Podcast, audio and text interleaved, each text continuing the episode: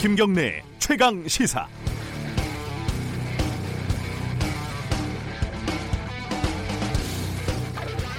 관악산에 있는 서울대학교를 관악이라고 많이 줄여서 불렀습니다.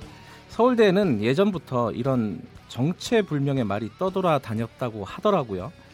누가 조국의 미래를 묻거든 고개 들어 관악을 보게 하라. 서울대가 대한민국의 역사를 저 혼자 쓰고 있다는 어, 자부심인지 자만심인지를 보여주는 말입니다. 옛날 중앙정보부에는 이런 말이 있었죠. 우리는 음지에서 일하고 양지를 지향한다. 보이지 않는 곳에서 정권을 호위하고 창출한다는 말인데 중앙정보부가 어떤 역사를 가지고 있는지 기억하면 언뜻 소름이 끼칩니다. 2009년 장자연 사건을 수사하던 조현호 당시 경기지방경찰청장이 조선일보 사회부장에게 들었다고 어제 법정에서 진술한 말입니다. 이렇습니다. 우리 조선일보는 정권을 창출할 수도 있고 정권을 퇴출시킬 수도 있습니다. 이명박 정부가 우리 조선일보하고 한판 붙자는 겁니까? 당사자는 부인하고 있지만 밤의 대통령, 밤의 황제라고 불렸던 언론 권력, 조선일보의 행태를 되짚어 보면 아주 황당무계한 진술은 아닌 것도 같습니다. 실제로 방상훈 조선일보 사장은 당시에 경찰서에서 조사를 받지 않고 조선일보 건물에서 이른바 황제 조사를 받았습니다.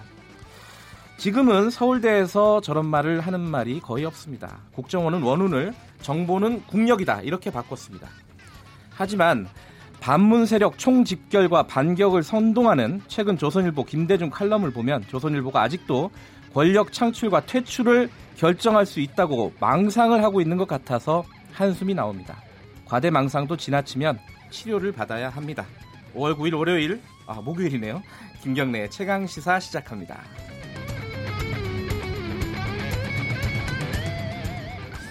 지오 뉴스 브리핑부터 가죠. 고발 뉴스 민동기 기자 나와 있습니다. 안녕하세요. 안녕하십니까.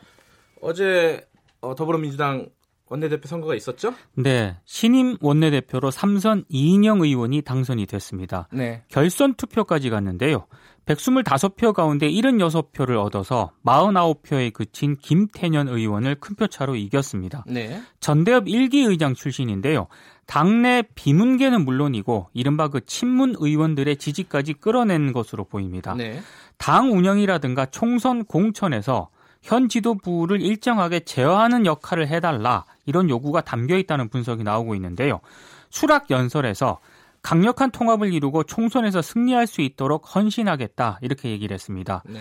아, 원내 부대표로 초선 김영호 의원을 그리고 원내 대변인에는 초선 박찬대 정춘숙 의원을 임명을 했습니다. 자유한국당 나경원 원내대표를 어, 이인영 신임 원내대표가 오늘 오후에 만날 예정입니다. 이인영 대표 일성이 어, 저희 뭐 부드러운 남자가 되겠다. 뭐 고집이 세지 않다. 뭐 이런 얘기를 했더라고요. 네. 좀 화합을 하는 그런 제스처를 보여주는 것 같아요. 일단 예. 뭐 아마 조만간 한번 연결해서 인터뷰를 할 기회가 있을 것 같습니다. 어, 반대로 저기 바른미래당은 김관영 원내대표가 어, 사퇴 선언을 했습니다. 어제 원내대표직에서 사퇴하겠다고 밝혔습니다. 네. 어제 의원총회 후에 브리핑을 가졌는데요. 다음 주 수요일 차기 원내대표 선거가 진행될 때까지만 임기를 진행하기로 했다. 이렇게 얘기를 했습니다. 바른미래당 의원들은 만장일치 결의문을 채택을 했는데요. 네. 21대 총선을 앞두고 더불어민주당, 자유한국당, 민주평화당과 어떤 형태로든 통합이나 선거 연대를 추진하지 않고 바른미래당 이름으로 당당하게 출마할 것이다. 이렇게 밝혔습니다. 네. 이에 따라 바른미래당 내홍은 표면상으로는 진정 국면으로 돌입을 했는데요. 오는 15일 의원총회를 열고 차기 원내대표를 선출할 예정이기 때문에 각 개파의 치열한 물밑 작업이 오갈 것으로 전망이 되고 있습니다. 어, 관련해서요. 바른미래당 오신환 의원 지금 사무총장이죠. 예. 어, 패스트트랙 과정에서 뭐 아주 주인공 중에 한 명이었습니다. 네. 잠시 후에 연결해서 어, 관련 얘기 좀 나눠보겠습니다. 어, 대북의 식량 지원을 하는 것을 본격적으로 추진한다고요? 어제 정부가 공식적으로 발표를 했습니다. 뭐 네. 뭐 규모라든가 시기, 방식 등에 대해서는 관계기관과 협의를 해 나가겠다고 밝혔는데요. 네. 일단 식량 지원이 이루어지게 되면 남북 간 대화에도 활력을 불어넣을 수 있을 것으로 관측이 되고 있고요. 북미 대화 재개를 모색하는 데도 상당히 도움이 될 것으로 전망이 되고 있습니다. 네. 어제 서울을 방문한 스티븐 비건 미 국무부 대북 정책 특별 대표와도 이 문제를 논의할 것으로 예상이 되고 있습니다. 진행이 좀 잘 됐으면 좋겠는데 이게 북한이 좀 받아야지 줄수 그렇죠. 있는 거잖아요. 그렇습니다. 자, 삼성 바이오로직스 관련 소식 하나 알아보죠. 그룹 차원의 조직적인 분식회계 증거인멸을 주도한 혐의로 삼성전자 임원들에 대해서 검찰이 구속영장을 청구를 했습니다. 네. 수사를 시작한 이후에 핵심 계열사인 삼성전자 임원에 대한 영장을 청구한 것은 처음인데요. 네. 어, 삼성전자 사업 지원 TF 백모 상무 그리고 보안선진화 TF 이 서모 상무에 대해서 구속영장을 어제 청구를 했는데 네. 아, 검찰은 백 상무가 내용적으로 그리고 서 상무가 기술적으로 증거인멸을 주도한 것으로 판단을 하고 있습니다. 두 사람에 대한 구속 전 피의자 신문은 오는 10일쯤 열릴 것으로 그러니까 내일쯤 열릴 것으로 네. 보이는데요. 어, 기업 사이버 보안 관리 전문 계열사인 삼성 SDS 직원들도 증거 인릭 범죄에 동원이 된 것으로 검찰은 판단을 하고 있습니다. 그리고 어제 삼성 바이오 보안 실무 책임자 안모 씨에 대해서 영장 실질 심사가 열렸는데요.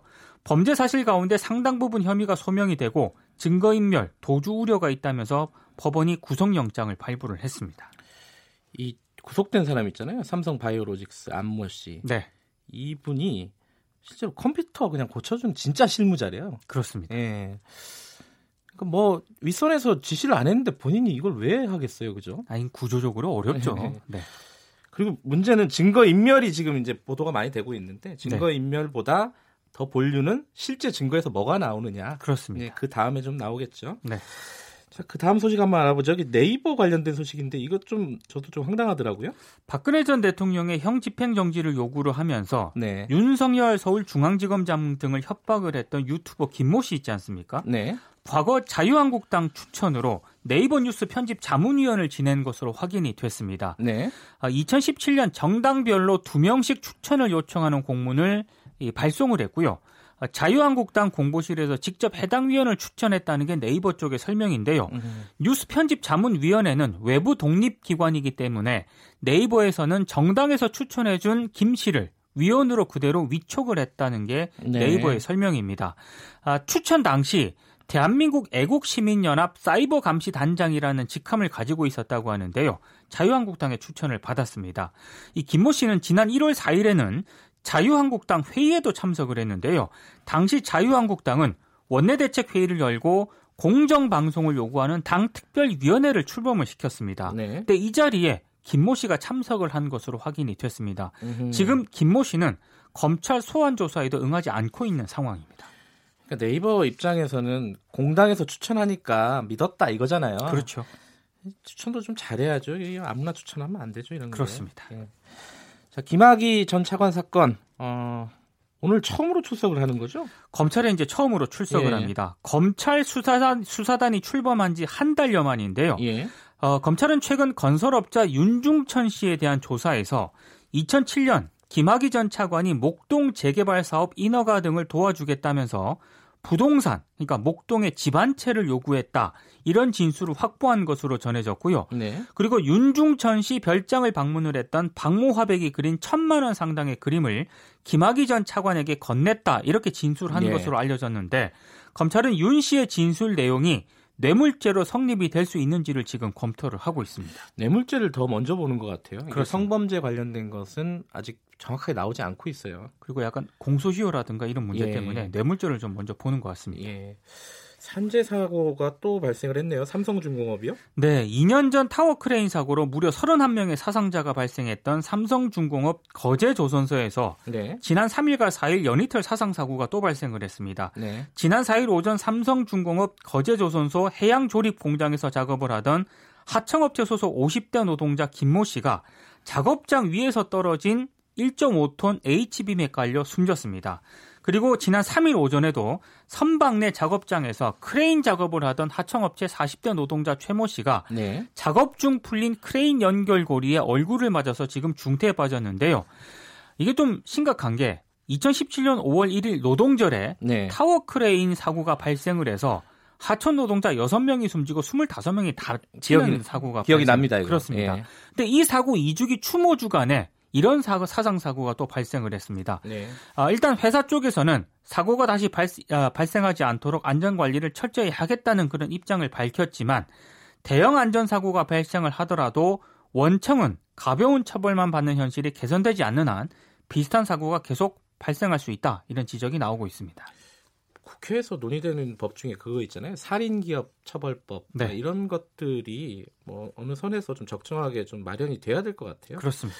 어제 고용노동부 장관이 100대 아 10대 건설사 만나 가지고 예, 건설 추락 사고를 줄이자 이렇게 어제 이제 협약을 맺었잖아요. 네, 근데 여기는 건설사가 아니긴 한데 네, 아 이거 제도적으로 좀 만들었으면 좋겠어요. 지금 작년에 죽은 산업재해로 죽은 노동자가 1000명 가까이 되지 않습니까? 그렇습니다.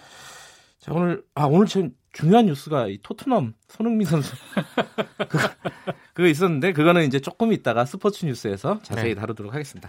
자 오늘 말씀 감사합니다. 고맙습니다. 지오뉴스 브리핑 고발뉴스 민동기 기자였고요. 지금 유튜브에서 라이브 방송하고 있습니다. 어, KBS 1라디오 유튜브에서 검색하고 들어가셔서 보시면 되겠습니다. 김경래 최강시사 듣고 계신 지금 시각은 7시 36분입니다.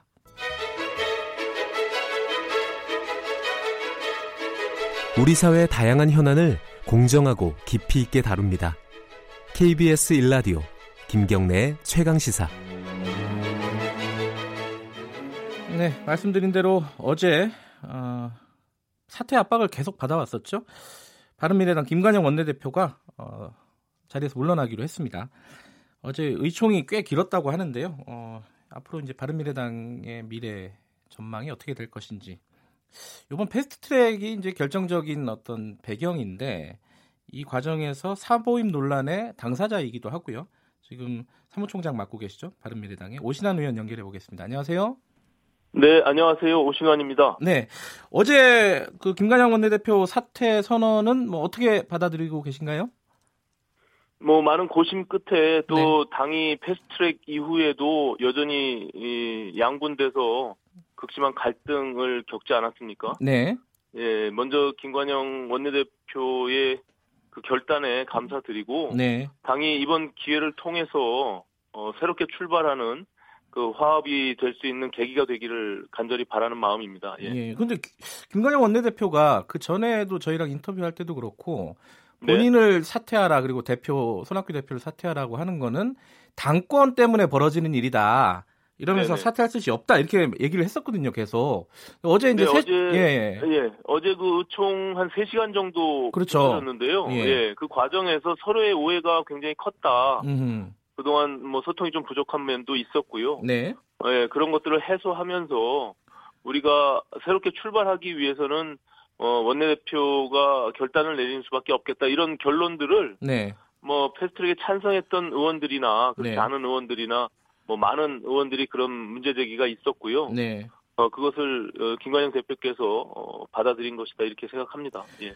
이 김관영 원내대표가 이제 사퇴 전에 조건으로 내세운 게 아, 기호 3번으로 그러니까 바른미래당으로 다음 총선에 나갈 걸 약속해라 이렇게 얘기했었고 예 그리고 하태경 어, 최고위원은 합당은 안 된다라고 이렇게 받았어요. 네. 그러면 이게 어, 모든 의원들이 지금 지금 이 상태로 바- 바른미래당 이름으로 총선에 나가는 걸로 다 결의가 됐다.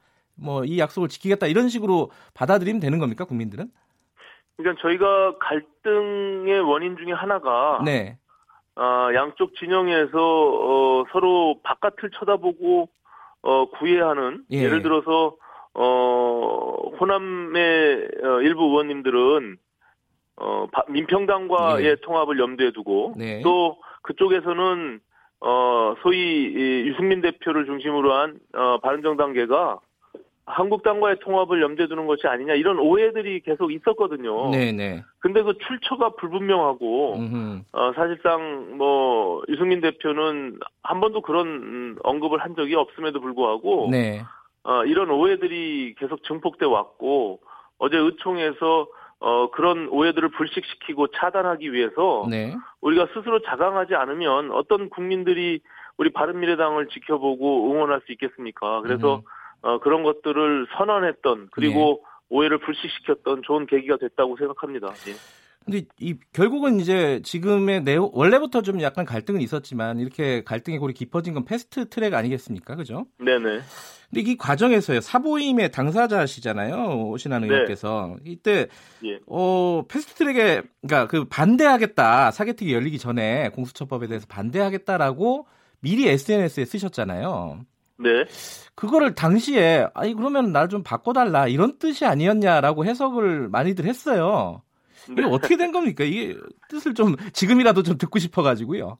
네, 제가 그날 뭐 잠을 못 이루고 새벽에 예. 글을 올렸는데 저는 어떤 이유에서 제가 그것을 사부임을 해달라고 자청한 것으로 해석하는지 이해할 수가 없고요. 네, 그리고 이제 저희 당내의 여러 절차적 정당성과 관련된 네, 어 그런 어 선행된 과정들이 있었습니다. 네, 예를 네. 들어서 저희가 의총에서 어 3분의 2 이상이 당원 당규상 정해져 있는 당론으로 정하지 못했고 네, 뭐 과반으로 표결했던 어 뭐 한 표 차의 예, 예, 과반 어 당의 의견들을 정리하는 과정에서 네, 저희가 어, 사보임은 하지 않겠다는 것을 전제로 약속으로 어, 투표가 이루어졌고 네, 이제 그런 것들을 저는 뭐 여러 차례 확인을 했으며 음, 그 과정에서 제가 이런 어 저의 입장과 소신들을 밝힘으로 인해서 예, 저는 제가 그 협상력을 더 강화할 수 있다 이렇게 판단을 했고 네. 그 과정에서 저는 김관영 원내대표와 저와 음. 그리고 또 사개특위 민주당 간사인 백혜련 의원과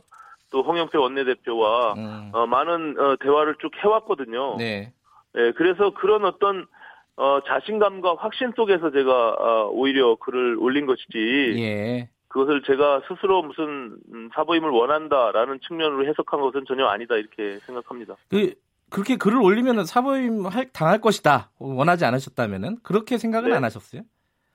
아니 전혀 그런 생각을 못했고요. 아 그래요? 예, 예, 사보임을 안 하겠다고 분명히 약속을 했고 아하, 예, 공개적으로 예, 예. 의총에서 그 약속을 했기 때문에 그리고 네, 네. 개인적으로도 저한테 약속을 했으며 음흠. 국회법 절차에서도 어, 우리 당의 대, 대부분의 의원님들이 예, 이것은 사보임을 할 수 없다라고 판단을 이미 하고 있었어요. 예, 그렇기 때문에 그리고 또 한 가지는 네, 제가 정치를 하는 정치인으로서 네, 어, 이미 협상이 들어가야 되는 과정입니다. 그렇죠. 그 민주당과 협상을 해서 패스트트랙 지정 법안을 정해야 되는데 제가 그 과정에서 어 이것을 받아들이는 양 거짓말을 하고 네, 이후에 반대표를 던지는 것은 예, 오히려 저 개인적으로도 저는 양심상 할 수가 없는 네. 일이고 예, 예, 또 김관영 대표나 우리 당에 있어서도 큰 데미지가 되기 때문에 네. 저는 그것을 제가 할 수가 없었던 것이죠. 알겠습니다. 예. 그러면은 지금 김관영 원내대표는 사퇴를 한 거고 사실상 그죠? 네. 어, 손학규 대표는 어떻게 되는 겁니까? 계속 사퇴를 요구하시는 겁니까, 의원들이? 아, 일단은 어제 저희가 어, 원내대표 그리고 패스트트랙 과정에서의 여러 어, 의원들 간의 상처난 부분들을 좀 네. 치유하고 갈등을 해소하자라는. 측면에서 원내 문제에 있어서 저희가 좀 집중해서 네. 논의가 됐고요. 예, 어, 이후 손학규 대표님의 그 체제와 관련해서는 네, 어, 또 다른 문제로 이제 에, 생각이 됩니다. 예를 아, 들어서 예, 그 이전에 패스트트랙 이전부터 사실은 어, 창원 보궐선거 이후에 예, 예, 하태경 최고위원을 중심으로 한 어, 세 명의 의원 어, 최고위원들께서 당무를 거부하고 총 예. 사퇴를 요구하시지 않았습니까? 예, 이제 우리가 돌이켜 보면 그 과정에서부터 지금 패스트 트랙하고 같이 막 엉켜 있거든요. 네, 네. 그래서 그 실타래를 하나씩 풀어가는 과정에 음. 있다 이렇게 저는 생각합니다. 예. 그러면 예, 아까 말씀하신 하태경 의원 등 그 당무 거부하고 있는 분들 복귀를 네. 하는 겁니까? 어떻습니까? 아, 그거는 제가 정확하게는 알 수 없으나, 네. 아, 아마 최고위원들께서 논의가 있지 않을까, 네. 아, 저는 이렇게 생각합니다. 예. 원내대표 선거가 15일로 예정돼 있는 거죠? 네네. 다음 주 수요일 날 오후 2시에 예정돼 있습니다. 근데 지금 그 주승용 최고위원이 그러니까 손학규 대표가 지명하신 분이잖아요. 네네. 어, 오신환 대표를 추대를 하자 합의로 아, 오신환 의원을 이렇게 말씀하셨어요. 그 아, 아. 어, 떻게 받아들이고 계세요? 아, 제가 그 현장에 있었는데요. 예, 예. 예, 주승용 부의장께서는 예. 뭐 저를 지정해서 네. 초대하자라고 언급하신 것은 아니고요. 아, 그래요? 음. 예, 다만 제가 아, 통합 과정에서 그리고 통합된 이후에도 뭐 어떤 진영에 있지 않고 네. 당의 화합과 통합을 주도하면서 당무 역할을 했다라고 생각합니다. 저는 예. 예, 그런 과정에서 아마 어, 주승용 부의장님께서 또 제가 뭐 그 자리에 같이 있었고 네. 예를 들어서 우리가 추대를 하는 것이 좋지 예. 예, 작은 정당에서 또 이런 갈등 속에서 또 경선을 하는 것이 좋겠냐 이런 취지에서 아마 음. 말씀하시면서 저를 예를 든 것이지 아, 예를. 예, 예, 그것이 뭐 저를 딱 지정해서 추대를 하자라고 추천하신 것은 아닙니다. 아, 예. 그래도 뭐 예를 오신환 의원을 들어서 기분은 좋으셨겠네요. 예, 그 정도로 뭐 또 부장님께서 예. 저를 좋게 봐주셔서 감사할 뿐이죠. 근데 오히려 이게 어, 원내대표는 이렇게 뭐 김관영 대표 사퇴하고 양보할 테니까 그 손학규 대표는 좀 놔둬라 이렇게 해석할 수도 있는 거 아니에요? 음, 아니 어제 의총에서도 예. 어, 그런 언급을 하신 의원님들이 예, 예. 있으셨고요. 예.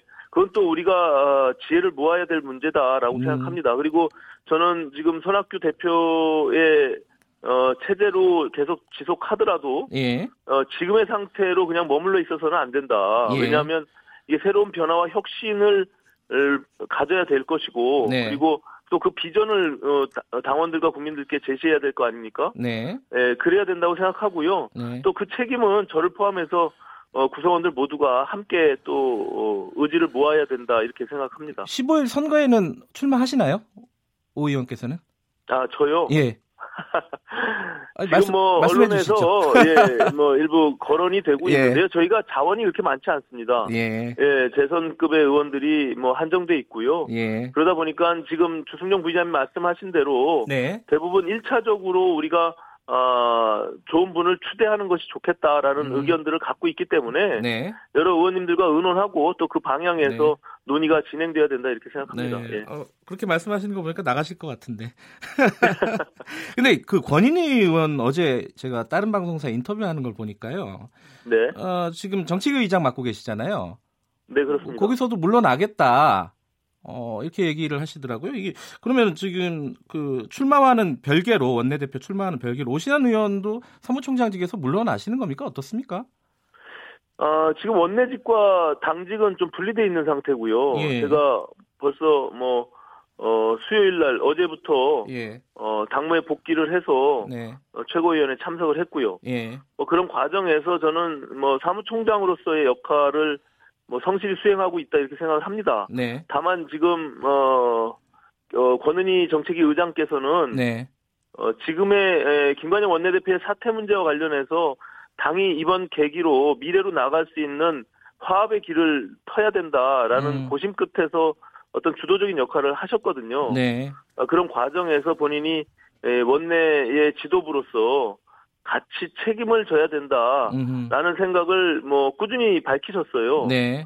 그렇기 때문에 지금 이제 어쨌든 본인의 의사는 그렇다라고 생각을 하고요. 네. 그 이후에 또 아까 말씀드린 대로 또 원내 대표가 새롭게 예. 출발하는 그런 시점에서 누가 과연 그 역할을 할 수 있는지를 예. 다 같이 좀 의논을 해서 어, 알겠습니다. 추대할 수 있도록 그렇게 만들어 가겠습니다. 예. 예, 요거 하나는 여쭤보고 끝내야 될 것 같은데요. 그 조국 수석과 관련해 가지고 최근에 문무일 총장의 어떤 뭐랄까요 반발이라고 할까요? 그 검경 네. 수사권 조정안 거기서 오신환 의원께서 페이스북에다가 조금 수위가 높은 말씀을 하셨어요. 좀 이게 네. 가짠타 뭐 이런 느낌으로 말씀을 하셨는데 여기에 대해서 홍영표 원내대표가 어제 저희랑 인터뷰하면서 오신환 네. 의원은 그런 말 할 자격이 없다. 예전에 다 찬성했었는데 지금 와서 왜 이러냐 이렇게 얘기를 했어요. 이거 어떻게 된 겁니까 이게? 그냥 제가 찬성을 했던 것을 잘 알고 있는 홍영표 대표가 네, 저는 오히려 그런 말을 할 자격이 없다라고 생각하고요. 네, 저희가 제가 사보임에 대해서 제가 동의하거나 받아들일 수 없는 문제가 바로 그 지점입니다. 네, 제가 공수처 설치를 반대했거나 네, 아니면 검경 수사권 조정을 제가 반대했던 입장이라면 네.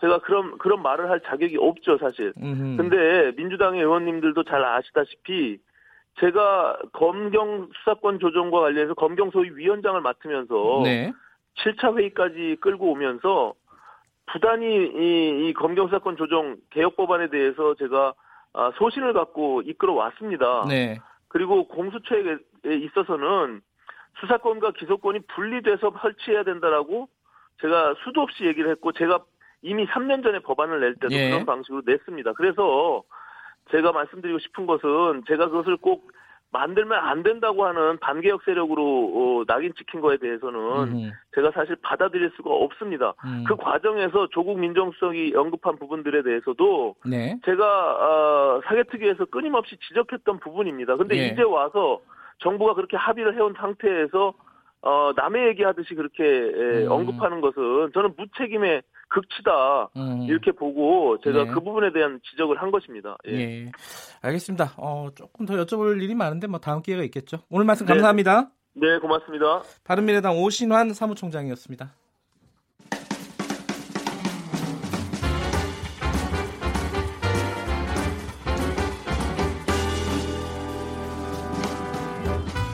여러분의 아침을 책임집니다. 김경래의 최강 시사. 자, 최강 스포츠 KBS 스포츠 취재부 김기범 기자 나와 있습니다. 안녕하세요. 네, 안녕하세요. 저는 아까부터 이 시간을 기다렸습니다. 네. 오늘 어, 대역전극이 펼쳐졌어요? 오늘 아침에요. 네. 어제 출연하신 한준이 KBS 축구 해설위원한테 문자 왔습니다. 뭐라고요? 거봐, 내가 한 골 차 승부했지.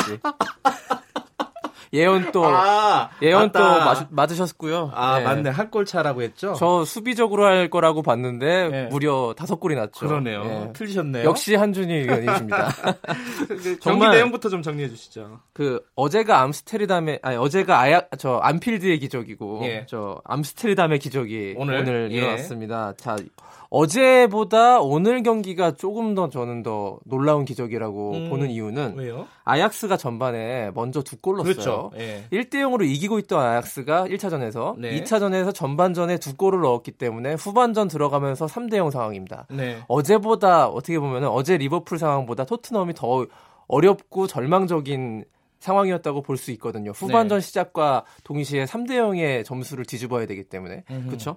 근데 정말 거짓말처럼 모우라 선수 이것도 어제 KBS 한준희 해설위원께서 언급하신 아. 손흥민과 함께 모우라가 공격에 나설 것이다라고 음. 강조했던 모우라 선수가 두 골을 넣어서 따라잡더니 아 정말 그 이런 댓글도 있더라고요. 축구에도 버저비터가 있었구나.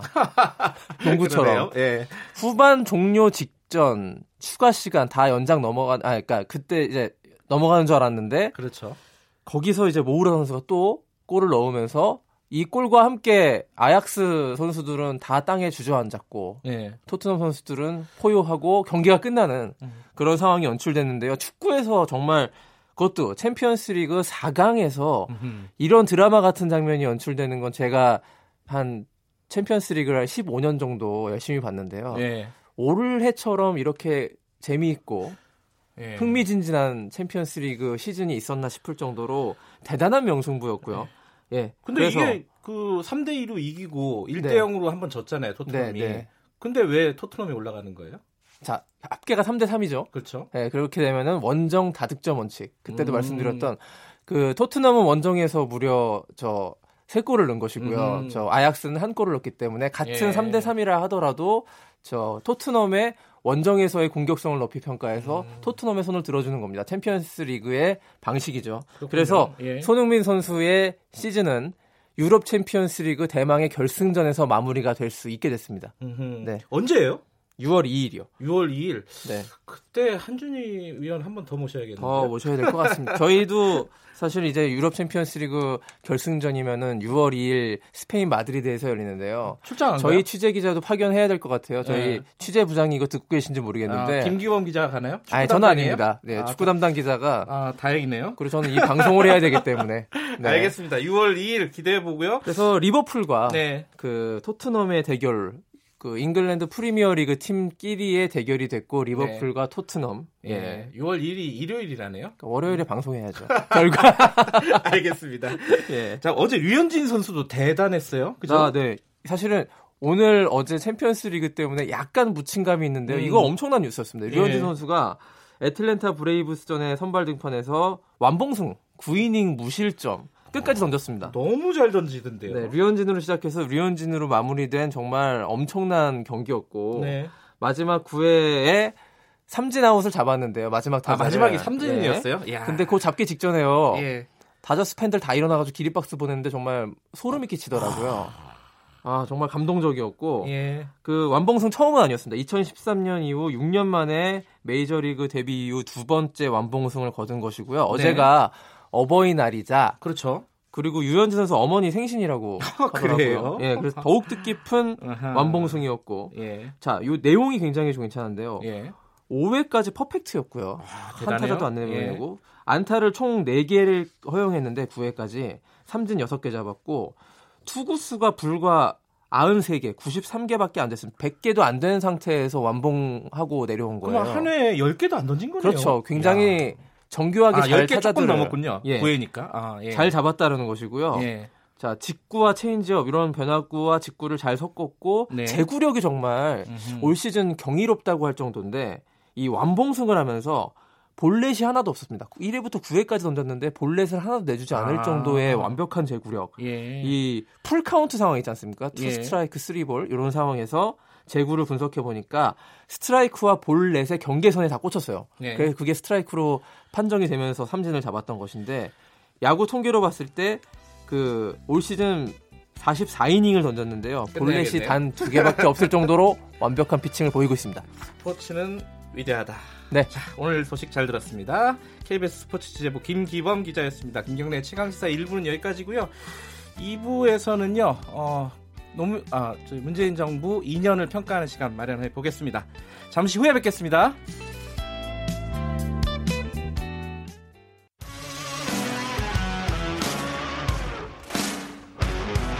탐사보도 전문 기자 김경래 최강 시사. 네, 김경래 최강 시사 2부 시작하겠습니다. 어, 지금 유튜브에서 어, 보이는 라디오를 하고 있다고 합니다. KBS 1라디오 검색하시면 돼요. 그 유튜브에서 검색하셔도 되고 뭐 구글 같은 데서 검색하셔도 됩니다. 실시간 방송 보실 수 있습니다. 제 얼굴을 어, 보는 게 그렇게 뭐 좋은 일인지는 잘 모르겠는데 어, 보는 사람들이 댓글을 보니까 그래도 어, 얼굴 보니까 좋다는 말들이 꽤 있네요. 어, 감사합니다. 매칭이 잘 안 된다는 얘기도 있는데 어, 왜 그런 생각을 가지시는지 잘 모르겠네요. 강규영님. 예. 어쨌든 봐주셔서 감사하고요. 자, 아까 말씀드렸듯이 그 문재인 대통령 취임 2년, 취임 2년이 아니라 오늘은 사실 선거일이었네요. 대선, 어, 대선 2년. 어, 지지율 변화라든가 평가라든가 뭐 이런 부분들에 대해서 전반적으로 좀 얘기를 나눠보겠습니다. 어, 두분 모셨어요. 어, 원래 어, 윤태곤의 눈을 진행하는 의제와 전략 더모아의 정치 분석 실장 윤태곤 실장 모셨습니다. 안녕하세요. 네, 안녕하세요. 그리고 리얼미터 이택수 대표님 나와 계십니다. 안녕하세요. 네, 안녕하세요. 어, 오늘은 윤태곤의 눈 하루 쉬고 예. 눈을 좀 길게 한 30분 동안 이 얘기 좀 나눠보겠습니다. 먼저 뭐 각설하고 지지율부터 네. 먼저 보죠. 그 이택수 대표님이 지금 뭐 가장 최근에 조사한 지지율들이 네. 있지 않습니까? 어떤지부터 소개를 해주세요. 어, 두 개를 소개해드리겠습니다. 예. 어제 KBS 어, 뉴스를 통해서 보도된 KBS 네. 한국 리서치 네, 조사를 먼저 소개해드리면 네. 전국 19세 이상 성인 어, 1000명을 조사, 어, 대상으로 조사했고 조사 기간은 5월 7일에서 8일 양일간 네. 어, 전화 면접 조사로 했습니다. 응답률은 18.5%, 표본 오차는 95% 신뢰 수준에서 플러스 마이너스 3.1% 포인트였는데 네. 문재인 대통령이 이 지난 어, 집권 2년간 일을 잘했다고 응답한 사람이 48.9%, 음흠. 못했다는 응답이 46.5%, 뭐 대략 2% 포인트 가량 긍정 평가가 높았습니다. 그 오차범위 내 아니에요? 네, 오차범위 예. 냅니다. 예. 아, 그리고 이제 저희가 오늘 조금 전에 발표한 아, TBS 리얼미터 조사인데요. 예. 어, 이거는 이제 주간 음, 조사하는 것 중에 주중 집계인데 네. 에, 저희는 5월 7, 8일 양일간 전국 19세 이상 유권자 1,008명을 대상으로 했고요. 네. 우선 전화 면접 및 자동답 혼용 방식이었습니다. 95% 신뢰 수준에서 플러스 마이너스 3.1% 포인트였는데 에, 긍정 평가 어, 하고 부정 평가가 아, 역시 비슷한 오차 범위 내로 나타났는데요. 긍정 평가는 47.3, 음흠. 부정 평가가 48.6. 아 부정이 조금 높네요. 네, 저희는 1% 오차범위 포인트 나는 예. 어, 부정 평가가 높았습니다. 음. 아, 화요일 날 네. 아, 좀 많이 약세를 보였는데 북한의 동해 단거리 발사체 아하, 발사 예. 여파 아, 뭐 미사일이냐 발사체냐 논란이 있었는데 아무튼 이 여파로 어, 화요일 날 좀 약세를 보여서 어, 47.3%로 지난주 대비 한 1, 2% 포인트 빠졌습니다. 뭐 여하튼 어제 예. 발표된 뭐 KBS 또 이제 다른 방송사들도 한 두 군데가 다 발표가 됐었는데 어, 높은 데는 이제 50%가 살짝 어, 네. 넘는 곳들도 두 군데가 있었고요. 예. 뭐 대체로 지금 오차 범위 내에서 공부장이 지금 어, 고합세를 보이는 수치가 나타나고 있습니다. 팽팽하네요. 네 그렇습니다. 이게 사실은 윤태곤 시장님 그 뭐라고 할까요? 이게 몇 가지 지점이 있는데 비교할 지점이 이 1년 차 때나 아니면 네. 취임 초기와 비교할 수도 있고 역대 다른 대통령과도 비교할 수도 있는데 어떤 부분이 더 중요한 거예요? 비교를 한다면 굳이? 낙폭 추이 뭐 음. 그런 게 좀 볼만하겠죠. 예. 지금 이제 문재인 대통령 같은 경우에는 취임 직후 네. 지지율 했을 때 그 비교를 많이 했습니다. 김영삼 대통령 취임 직후하고 네. 유사할 정도로 매우 높았다. 네. 뭐 90%에 육박하는 육박했죠. 그, 예, 그 예. 김영삼 전 대통령이 기억하시면 이제 하나회 해체, 사회에 음. 대한 이제 뭐 급진적인 개혁 같은 게 다 환호를 받았지 않습니까? 네. 문재인 전 대통령, 아, 문재인 대통령 같은 경우에는 뭐랄까 우리 사회가 정상화됐다는 것 자체 네. 박근혜 전 대통령 후반부의 그런 이제 엉클어진 모습들에서부터 탄핵까지 이어지는 비정상적인 모습에서 문 대통령 취임으로 해서 정상화됐다는 자체에 대해서 사람들이 기대감이 높았던 거. 네. 그 유사성을 보고 지금은 보면은 꽤 떨어졌는데 그래도 그 민주화 이후의 대통령들 2년 차에 비하면 김대중 전 대통령에 이어가지고 한 2위권에 달리고 있다 뭐 이렇게 음. 보는 거죠. 그러니까 낙폭은 큰데 정리를 하면은 취임 초기에 비해서 낙폭은 큰데 다 역대 대통령과 비교하면은 뭐 그렇게 상- 나쁘고 예, 그런 건 아니다. 아주 나쁜 수준이 예. 아니다. 조금 높은 수준이다 오히려. 이거는 그럼 어떻게 해석을 해야 될까요? 그리고 부정 비율도 굉장히 높잖아요. 뭐 팽팽한 수준인데 오차 범위 따져 보면은 이 부분도 좀 해석이 필요할 것 제가 같아요. 조금 더 말씀드려 볼까요? 예. 2년 차 때를 보면요. 김영삼 전 대통령이 2년 차 때 많이 떨어졌어요. 네. 김영삼 전 대통령이 2년 차는 1994년이지 않습니까? 예. 이때 2월부터 어떤 일이 있었냐면은 우루과이 라운드 파동이 있었어요. 아. 대통령이 그때 이제 선거 기간에 쌀만은 내가 지키겠다. 네. 뭐 이런 이야기를 했는데 우루과이 라운드 파동이 터지면서 좀 엉클어지기 시작했고 김대중 네. 대통령이 2년 차에 계속 높았던 이유는 1999년인데 IMF 체제를 거의 극복해가지고 김대중 그 2년 동안 계속 성과가 좋았던 거예요. 네. 희망을 주어졌던 것이고 예. 그리고 노무현 전 대통령의 2년 차 2004년 출발해 보면은 그때 이제 열린 우리당이 만들어지면서 민주당하고 이게 깨지고 계속 좀 정치적인 여권 내 혼란상이 보였던 것. 음흠. 이명박 대통령이 2009년에 보면요. 광우병 그 소고기 파동에 여파가 이어진 게 2009년이에요. 예. 박근혜 대통령이 2014년에 보면 사실 뭐 2013년 1년 차부터 뭐가 좀 별로 좋은 흐름이 없었던 게 이어진 것이고 지금 문재인 대통령의 2년 차는 우리가 보고 있는 상황이고요. 음흠. 근데 이게 또 이렇게 비교를 할 수도 있지만은 그 네. 조사 내부에서 어, 연령별로 네. 뭐 이렇게 좀 비교를 할 수도 있지 않습니까? 그건 어떻게 나오고 있죠? 어, 지금 이제 뭐 흔히들 20대 남자 뭐 이 얘기 많이 하잖아요. 네, 이영자 예. 아, 현상이 2018년 1월부터 나타났었죠. 이제 예. 20대 같은 경우는 어, 평창 올림픽 남북 단일팀 네. 논란, 그다음에 비트코인 또 어, 파동이 있었죠. 예. 그래서 이- 어, 20대가 먼저 빠지기 시작했고, 네. 그다음에 이제 영남권에서 이 여야 강대강 대치 국면이 예, 작년 지방선거 이제 지나면서부터 나타났습니다. 그래서 음. 어, 영남권도 TK 중심으로 어, 하락을 하기 시작했고요. 네. 그다음에 아시다시피 자영업층, 음. 어, 최저임금 주 52시간 뭐 등등 때문에 자영업층이 이제 부정평가가 높아지기 시작해서 어, 지금 뭐 비슷한 현상이 계속 나타나고 있습니다. 음. 어, 그래서 이제 강대강 국면이 예, 작년 이제 하반기부터 어, 나타나기 시작해서 어, 지금은 이제 한 리얼미터 기준으로 하면 8주째 보합세입니다. 긍부정이 예, 엎치락 뒤치락, 그러니까 골든 크로스, 데드 크로스가 계속 반복되는 현상이 나타나고 있는데 아, 이 원인이 이, 어, 이제 기고 효과라고 부르기도 하고 뭐 네. 기저 효과라고 부르기도 하는 기고 효과라는 네네. 말도 있군요. 예.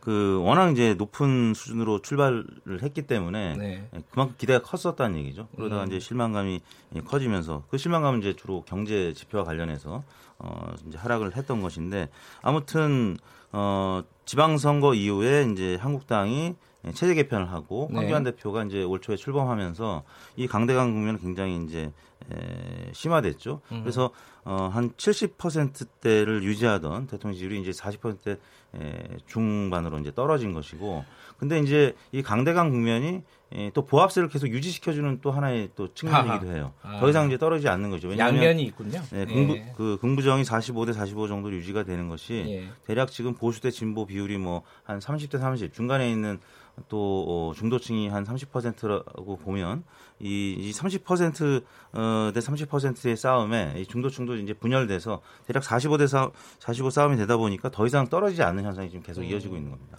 연령별로 보면은 제일 낮은 그러니까 지지가 제일 낮은 데가 20대 남자인가요? 어, 그러니까 20대 남성과 여성을 분리해서 이제 본 시기가 잠깐 있었는데 그게 작년 아. 후반기였는데요. 최근 들어서는 여론조사 기관들이 이제 20대 남성 여성을 구분해서 보지는 않습니다. 아, 그래요? 20대는 20대대로 보고 남녀 이렇게 따로 보는데 어, 어, 한때 20대 남성이 가장 낮았었죠. 예, 어, 지금은 어 때요?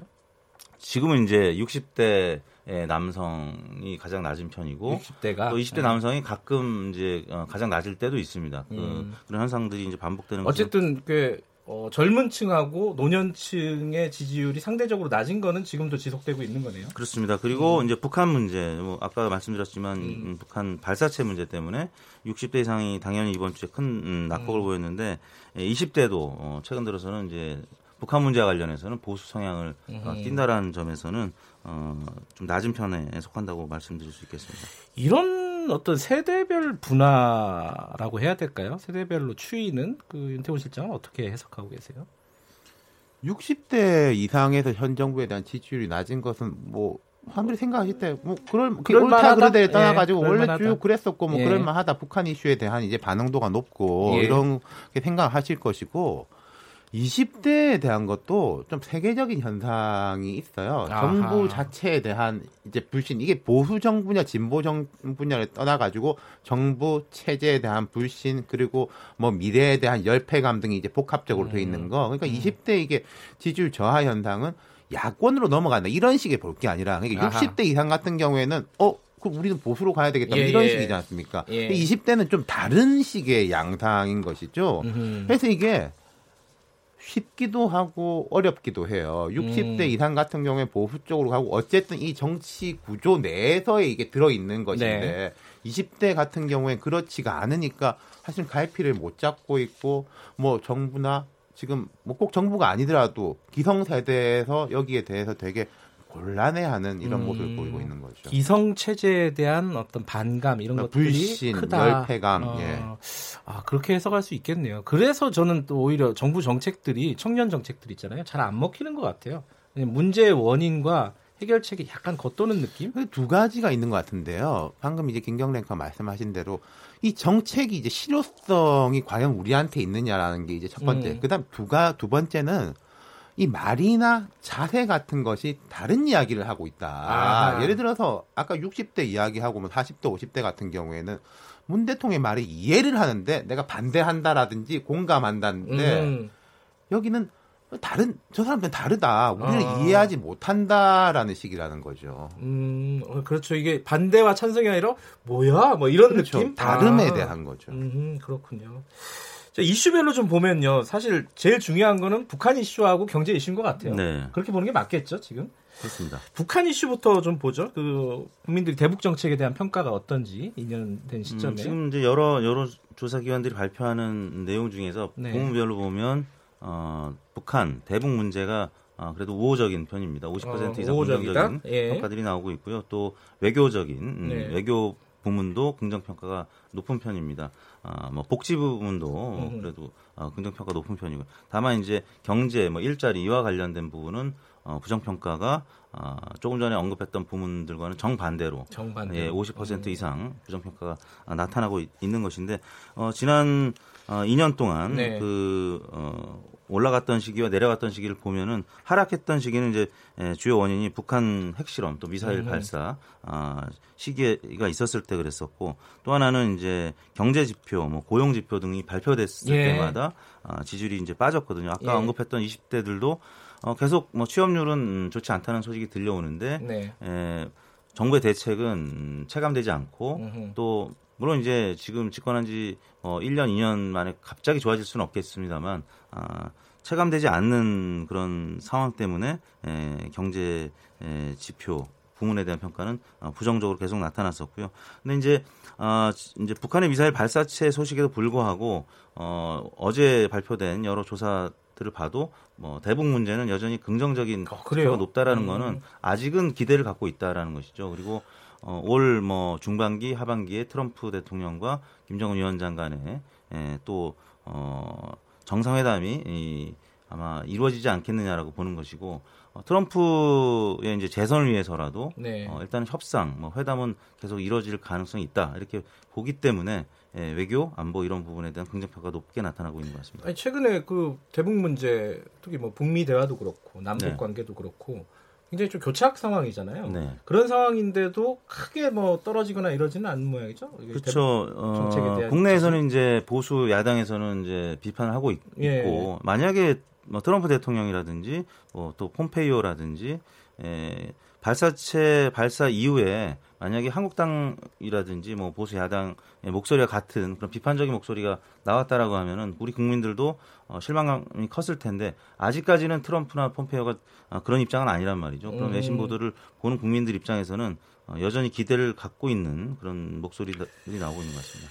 그 북한 문제하고 경제 문제 둘 다 그런데 이 지금 문재인 정부 입장에서 보면은 둘 다 난감할 것 같아요. 둘 다 뭘 어떻게 할 수 있는 뾰족한 방법이 없다? 뭐 이런 느낌? 음, 북한 문제는요. 예. 한세 가지 키워드를 짚어볼 만할 아, 것 예. 같아요.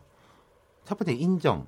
국민들이 인정을 하고 있어요. 아, 보수적인 분들조차도 과거에 이런 막 험한 말 오가고 음. 새벽에 이제 미사일 쏘아가지고 뭐 3시 32분에 NSC 회의를 소집하고 일본은 5분 빨리 했는데 왜 우리는 늦게 했냐 예. 이런 이야기가 나올 때하고는 확연히 다르다. 음, 네. 라는 이 성과에 대한 인정이 첫 번째가 있는 거고 두 번째는 약간 지금부터는 북한 이슈가 음, 많이 이제 문재인 정부의 지지율 상승에는 이전보단 덜 도움이 될 거다, 약할 음. 거다라고 보는 게 성공의 역설이라는 면이 있어요. 음흠. 이미 진척이 다 됐기 때문에 지금부터는 더 성과가 나오지 않으면은 별로 빛이 안 난다는 거예요. 아까 제가 음. 김영담 정부 이야기 드렸지만 2년차 때 확 떨어진 게 1년 차 때 하나회 척결을 포함해가지고 군부에 대한 싹을 완전히 잘라버렸어요. 예. 그래서 사람들이 어 그래 잘했어. 근데 그건 그거고 그 다음 음흠. 이런 식으로 가게 된다는 거죠. 아마 네. 앞으로 대북 문제에 대한 인식이 이제 그 부분이 될 수 있을 거고 한 가지는 이제 이택수 대표님께서 이제 긍정적인 면 보셨고 약간 지지율 면에서 우려적인 면이 보이는 게 식량 지원 추진하려고 하잖아요. 식량 지원. 예. 네.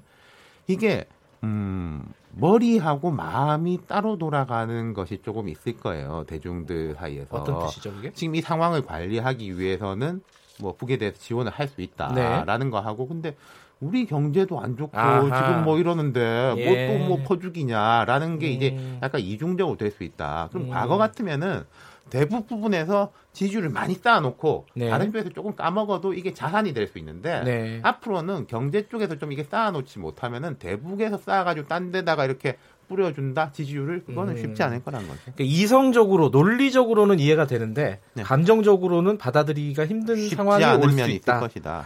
아 그러네요. 성공의 역설은 아까 이택수 대표께서 말씀하신 기고 효과랑 좀 비슷한 네. 것 같고요. 그죠? 자, 이 북한 문제 참 어려운 문제고 그 경제 문제도 사실 얘기하기 시작하면 한도 끝도 없으니까 빨리 넘어가겠습니다. 자유한국당 야당 얘기 좀 해볼게요. 네. 야당도 상당히 강세를 보이고 있지 않습니까? 최근에 기사 그렇습니다. 뭐 추세를 그, 보면은 네, 리얼미터 조사에서는 이미 30%대에 안착했다고 봐도 될 것 같고요. 자유한국당이요. 네. 예. 지난주에 33%의 주간 집계를 발표했는데 그 리얼미터 건가요? 예, 예. 어, 최고치였습니다. 아까 어, 이제 문재인 대통령 어, 지지율과 같은 조사 기회인데요. 예. 어, 이번 주 한국당은 34.8% 음흠. 어제 일간 집계입니다. 예. 어, 34.8%로 마감이 됐는데 이거는 이제 지난 주간 집계 기준하면 33%가 최고였는데 그거보다도 높은 수치거든요. 음. 아직 이제 주간 조사를 저희가 오늘 내일 또 추가로 해봐야지 이제 공식 집계가 나올 것 같은데 어쨌든 문재인 정부 들어서서 가장 최고치 수준이다. 그렇습니다. 수준은. 이제 한국갤럽도 24%로 이제 저희보다는 좀 낮습니다만 예. 네. 어, 갤럽 기준하면 또 최고치였었거든요. 네. 그만큼 한국당 쪽으로 보수 어, 세력이 모이고 있다. 아, 그 이유는 어, 바로 황교안 대표 때문이 아닌가 싶은데요. 아? 황교안 대표가 음. 이제 예, 어제 발표된 여러 각종 조사에서 어, 차기 어, 대권 주자 대부분 1호, 1위로 나타났습니다. 네. 음. 아, 지금 어, 보수 진영에서는 다른 후보들이 질이 멸렬한 가운데 있는데 예, 황교안 대표는 지금 어, 보수 진영 내에서는 네. 압도적으로 지금 1위를 달리고 있기 때문에 예, 결국에는 미래 권력이 어디에 있느냐 음. 그게 이제 그 정당의 지지율을 이제 가늠하는 분수령이 될 텐데 바른미래당은 지금 미래 권력이 좀 약. 약화된 편이고 네. 어, 물론 이제 안철수 유승민 전 대표가 있습니다만 어, 지지율이 좀 최근 들어서 빠져 있기 때문에 바른미래당도 어, 극심한 내용이 있었고요. 그러다 네. 보니까 한국당 쪽으로 보수 세력이 지금 모이고 있는 어, 추세고요. 민주당은 어, 지난주까지 좀 강세를 보였는데 이번 주에는 어, 문재인 대통령과 어, 같이 발사체 문제 때문에 좀 약세를 보였습니다. 지금 뭐 대권 주자는 보통 보면은 뭐 이낙연 총리하고 황교안 대표 두 명이 이제 위에서 약간 왔다 갔다 네. 하고 있잖아요. 근데 지금 대선 3년 전에 발표한 이게 의미가 있는 거예요? 이거 어떻게 봐야 있기도 됩니까? 하고 없기도 네. 한데요. 황교안이라는 사람이 왜 강한가? 뭐 네. 이분이 지금 정치를 잘하고 있냐 못하냐를 떠나가지고 전 두 가지 요인을 보는 게요. 네. 첫 번째 한국당 입장에서 볼 때는 지난 2016년 총선 때 기억하실 텐데 뭐 옥새 들고 나르샤 해가지고 난리가 났었지 않습니까? 김무성 당시 예. 예, 대표. 예. 그 이후로 3년 동안 이그 새누리당 한국당이 비정상적인 상황이었어요. 그 이후에 억지로 전당대를 해서 이정현 의원이 당 대표가 됐다가 뭐 탄핵이 됐다가 당이 쪼개졌다가 비대위가 됐다가 했는데 올 초에 3년 만에 어쨌든 정상적인 전당대회를 통해 가지고 정통성 있는 지도부가 들어섰다. 음흠. 그게 이제 황교안 이라는 거죠. 사람의 문제가 아니라 지도부 자체에 대한 것. 두 번째는 방금 김경래 앵커가 차기에 대한 이야기를 한게 의미 있냐라고 하셨는데 이게 여권하고 야권의 시야가 달라요. 음흠. 여권의 지지자들은 아직은 문 대통령을 바라보고 있는 거예요. 아하. 하지만 야권의 지지자들은 당연하게 차기를 음. 바라보는 거 아니겠습니까? 그럼 차기 중에서 지금 1번은 황교안이다. 이건 음. 뭐 다른 이야기를 할 게 없는 거죠. 예. 그렇기 때문에 강하다라는 게 있고. 근데 한국당 자체는 저는 단기적으로 좀 정점을 찍은 게 아닌가 싶어요. 음. 결집할 수 있는 만큼은 상당히 결집했다. 음. 그럼 지금부터는 뭔가 당장 바꾸지는 못하더라도 네. 확장 쪽으로 전환할 포인트를 봐야 할 때인데 네. 그것을 좀 빨리빨리 바꾸지 못한다면은 좀 실망감이 있을 수 있다. 음. 그리고 이제 강대강 결집은 또 하나의 포인트가 국민의당, 바른미래당에 대한 게 있는 거예요. 여기가 이제 지난 총선까지만 해도 제3세력으로 확고한 그 예. 위치를 점했지 않습니까? 이쪽의 지지층들이 호남 쪽에서는 민주당으로 가고 예. 영남 쪽에서는 거의 한국당으로 돌아갔어요. 이런 효과가 있는 거죠. 민주평화당 말씀하신 거죠? 아니 이게 민주평화당은 이제 그러니까 약하니까 원래 국민의당을 지지했던 아, 원래 한 국민의당? 20% 아, 정도의 예. 이 부분들이 이 알겠습니다. 대권 조사와 관련해서는 예. 이제 어, 유시민 음, 노무현재단 이사장의 포함 여부가 아 그렇더라고요. 아, 이낙연 어, 총리를 어, 1위로 만들기도 하고 2위로 만들기도 하는. 왜냐하면 지금 황교안 대표는 보수 진영에서는 이제 독주를 하고 있는데 이 진보 진영에서는 이낙연 또 어, 박원순 시장도 있고요 이재명 예. 그리고 거기다 유시민 이사장까지 있기 때문에 네. 진보 진영 분열돼 있어서 다자구도에서는 황교안 대표가 1위를 하고 있는데 예, 유시민 후보가 빠진 조사에서는 이낙연 총리가 이제 1위를 하고 있긴 합니다. 예. 아, 그리고 이제 에, 지금 이맘때에 여론조사가 의미가 있느냐. 근데 이제 과거 전례를 보면 어, 지금 여론조사 기관들의 선택지에는 있는 분이 대통령이 됐고요. 아 그래요? 다만 음, 음. 마라톤과 비슷해서 선두권에 있는 분들이 대통령이 된 사례는 많지는 않습니다. 아 그래요? 어, 음. 중위권이나 오히려 하위권에 있는 분들이 대통령이 된 사례가 음. 좀더 많았다. 그런 면에서는 예. 황교안 대표가 과연 이 난국을 어떻게 어, 예. 헤쳐나갈 수 있을 것인지 지켜봐야 될 부분인 것 같습니다. 사실 이제 문재인 정부 2년 평가를 뭐 공자님 말씀하는 것보다는 수치로 쭉 좀 드라이하게 좀 어, 짚어봤는데요. 마지막에 그래도 좀 공자님 말씀 한 말씀 좀 듣고 끝내야 될 것 같아요. 지, 지금 문재인 정부가 사실은 성공을 하려면은 국정을 어떻게 이끌어 가려면 지지율이 중요하지 않습니까? 이건 어떻게 어떻게 유지할 것인지 혹은 뭐 상승할 것인지 뭐 이런 부분에 대해서 좀 앞서 제가 말씀드린 게 이제 대북 식량 지원하려면요. 네. 예컨대 지지율 좀 유지해 놓는 게 식량 지원도 할 수 있을 거예요. 아, 우리 조금 까먹을 수도 있겠다라고 아하. 하려면 저축을 해 놔야 되지 않습니까? 예. 국민들이요. 열, 그 정부가 열심히 해도 잘 안 되는 거. 음, 열심히 하면 잘 되는데 안 하는 거. 안 해야 되는데 하는 건 귀신같이 구별할 수 있어요. 예컨대 정부가 잘한다고 해가지고 뭐 네. 갤럭시 핸드폰이 더 팔리고 이거 아니라는 건 알아요. 음흠. 하지만 경제에 대해서 관심을 쏟느냐 안 쏟느냐.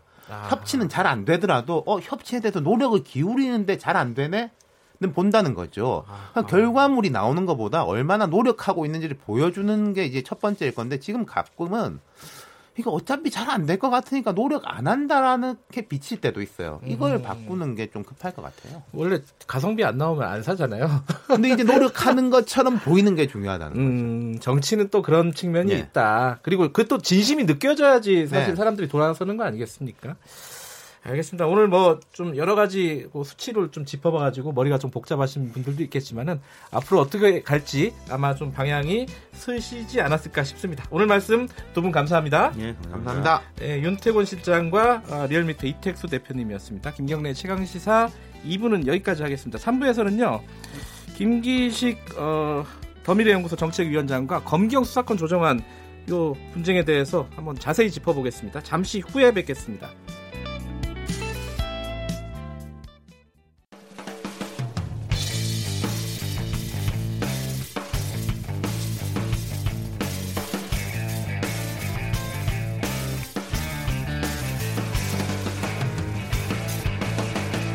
김경래의 최강 시사.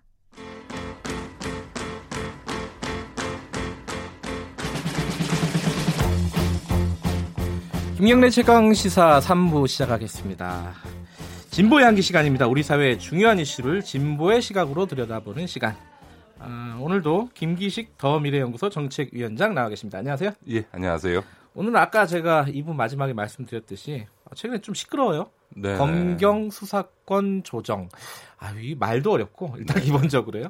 어, 문무일 검찰총장이 뭐 언론에서는 뭐 항명이라고 표현하기도 하고 뭐 반발을 하긴 했어요. 하고 하고 있는데 또 어떻게 좀 수습이 되었고 국회에서 논의하는 것처럼 분위기가 잡히는 것 같기도 하고.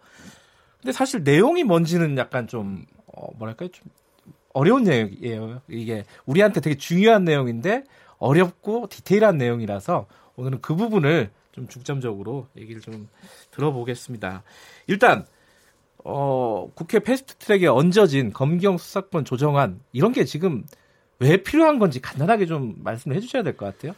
그 우리나라 검찰은 수사권, 수사지휘권, 영장 청구권, 기소권 등을 다 독점하고 있는 전 세계에서 가장 강력한 이 검찰권을 네. 행사하고 있습니다.